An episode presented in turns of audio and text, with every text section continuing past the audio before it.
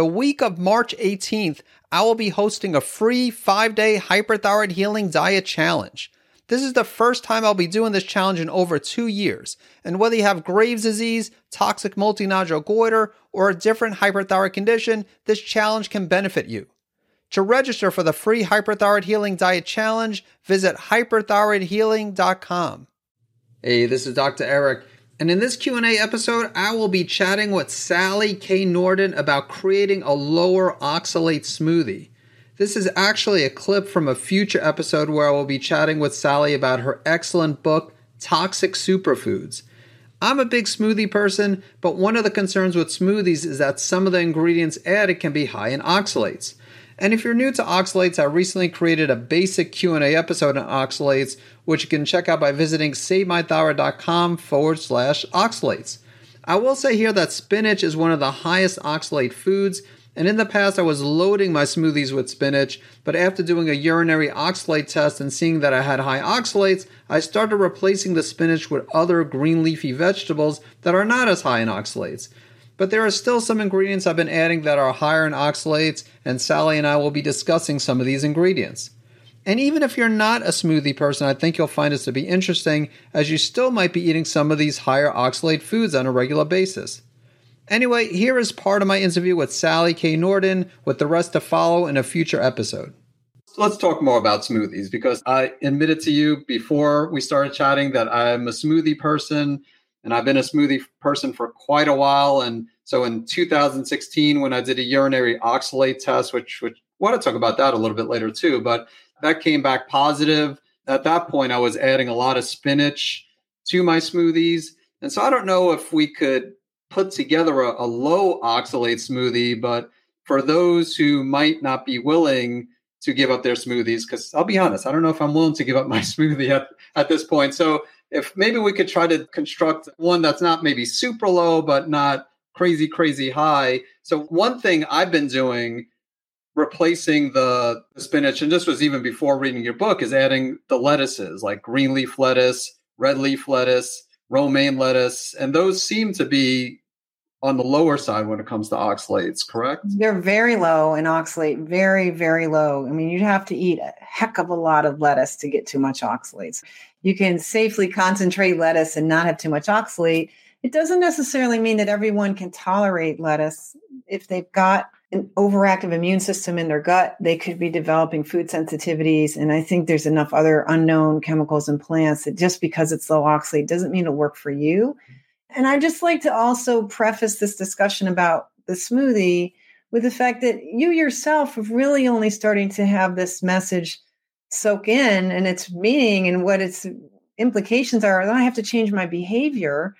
It's brand new for you. It's just only been the last few months that you're learning about oxalate. You should all be patient with yourselves. Give yourself a year to rewrite how you eat and to relearn how you eat and make it normal. I mean, if you're trying to like completely upheave your entire life at one time, you're just adding stress to your life. And the recovery from too much oxalate in your body is going to take 10 years anyway, so you don't have to rush. so so yes, that's a good start. Like, okay, stop buying spinach. That's a brilliant place to begin.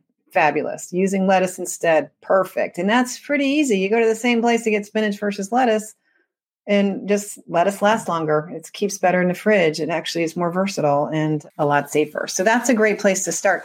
I do have an oxalate, a low oxalate smoothie recipe on my website. I made that, oh my gosh, seven years ago, maybe. I think it's got yogurt in it, but romaine lettuce, pineapple, and lime juice is the major flavor ingredients. And I think with a smoothie, you want to, if you can do dairy products, you want to use kefir and yogurt and milk and half and half and heavy cream and things like that.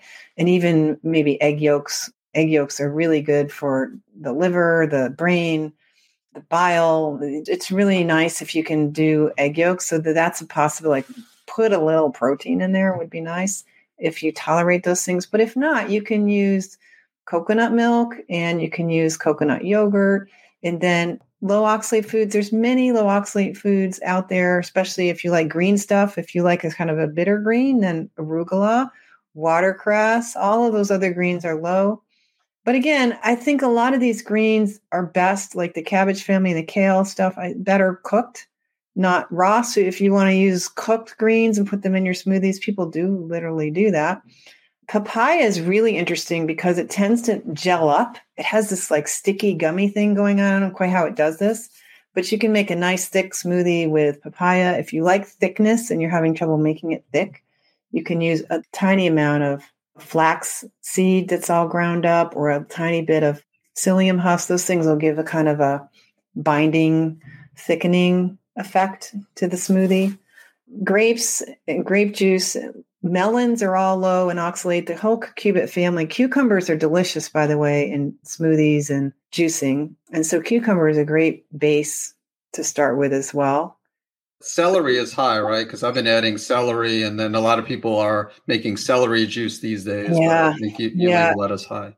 Celery is high, but you know, if you're using a small amount, like a half a stick or even one whole stalk of celery, you can probably get away with it, especially in early. You don't need to go to zero oxalate in the beginning, especially. In fact, you're better off keeping some of these foods around, and you can use small amounts of some of these high oxalate foods.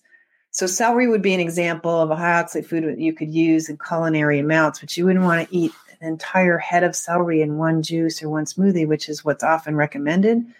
That's toxic. That's a dose problem I mean, your grandmother's rolling her eyes that you're eating a whole head of celery in one meal. it's like, what are you doing? That's not food. But yeah, you can use a little celery in there. Uh, you know, as you get going on this, eventually you may find you don't want to do that anymore. But you can literally, some of these high oxalate foods, you can use bits of it here and there. It becomes flavor enhancers instead of entrees. How about collard greens? Because I add collard greens sometimes to my smoothie. Yeah, that's one of the cabbage family vegetables, along with kale and mustard greens. And they, these are all in the cabbage family, and they're all low in oxalate for the most part. I think collards are a little higher than more like a kale in terms of oxalate content, which is about three times higher than lettuce. But lettuce is so little, it's still not that much. But again, I think if you're overdoing raw cabbage family vegetables, eventually it is also hard on the gut. They're a little hard to digest. They can, there's some people who think the raw enzymes in cabbage family is hard on the thyroid gland as well. So it's not unusual to hear if you're going to eat cabbage family vegetables and you have a thyroid problem, cook them. You could steam or blanch them and then add them to a smoothie, no problem, if you like the flavor. Hopefully, you're eating this because culinarily you're finding this a pleasure and not because you think you need to or because you forgot how to chew. And broccoli, so like how about steaming broccoli and then cooling it down and putting in a smoothie? Or is that considered higher in oxalates? It's pretty good if you boil it. Is boiling is better with broccoli, but you need to boil it a good solid three minutes. It gets kind of mushy, which is perfect for a smoothie. So it turns into like baby food when you boil broccoli. That's a good thing to do. Throw out the water, don't put the water in a smoothie, and that that's fine. Yep. That's a good idea if you like it. I mean, this is a bigger stretch for people. So I take an entire chapter talking about how we're in love with plants and we're trusting them and we think we've got to have them and we're using them as some kind of insurance policy that we're going to be healthy if we get enough vegetables.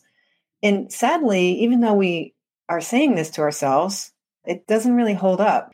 We're over trusting the plants. And if you don't super love them, then don't make yourself eat them. Now, if you love, love, love them, then this is a great opportunity to figure out how to curate which vegetables are really safer to eat and dose them in reasonable quantities.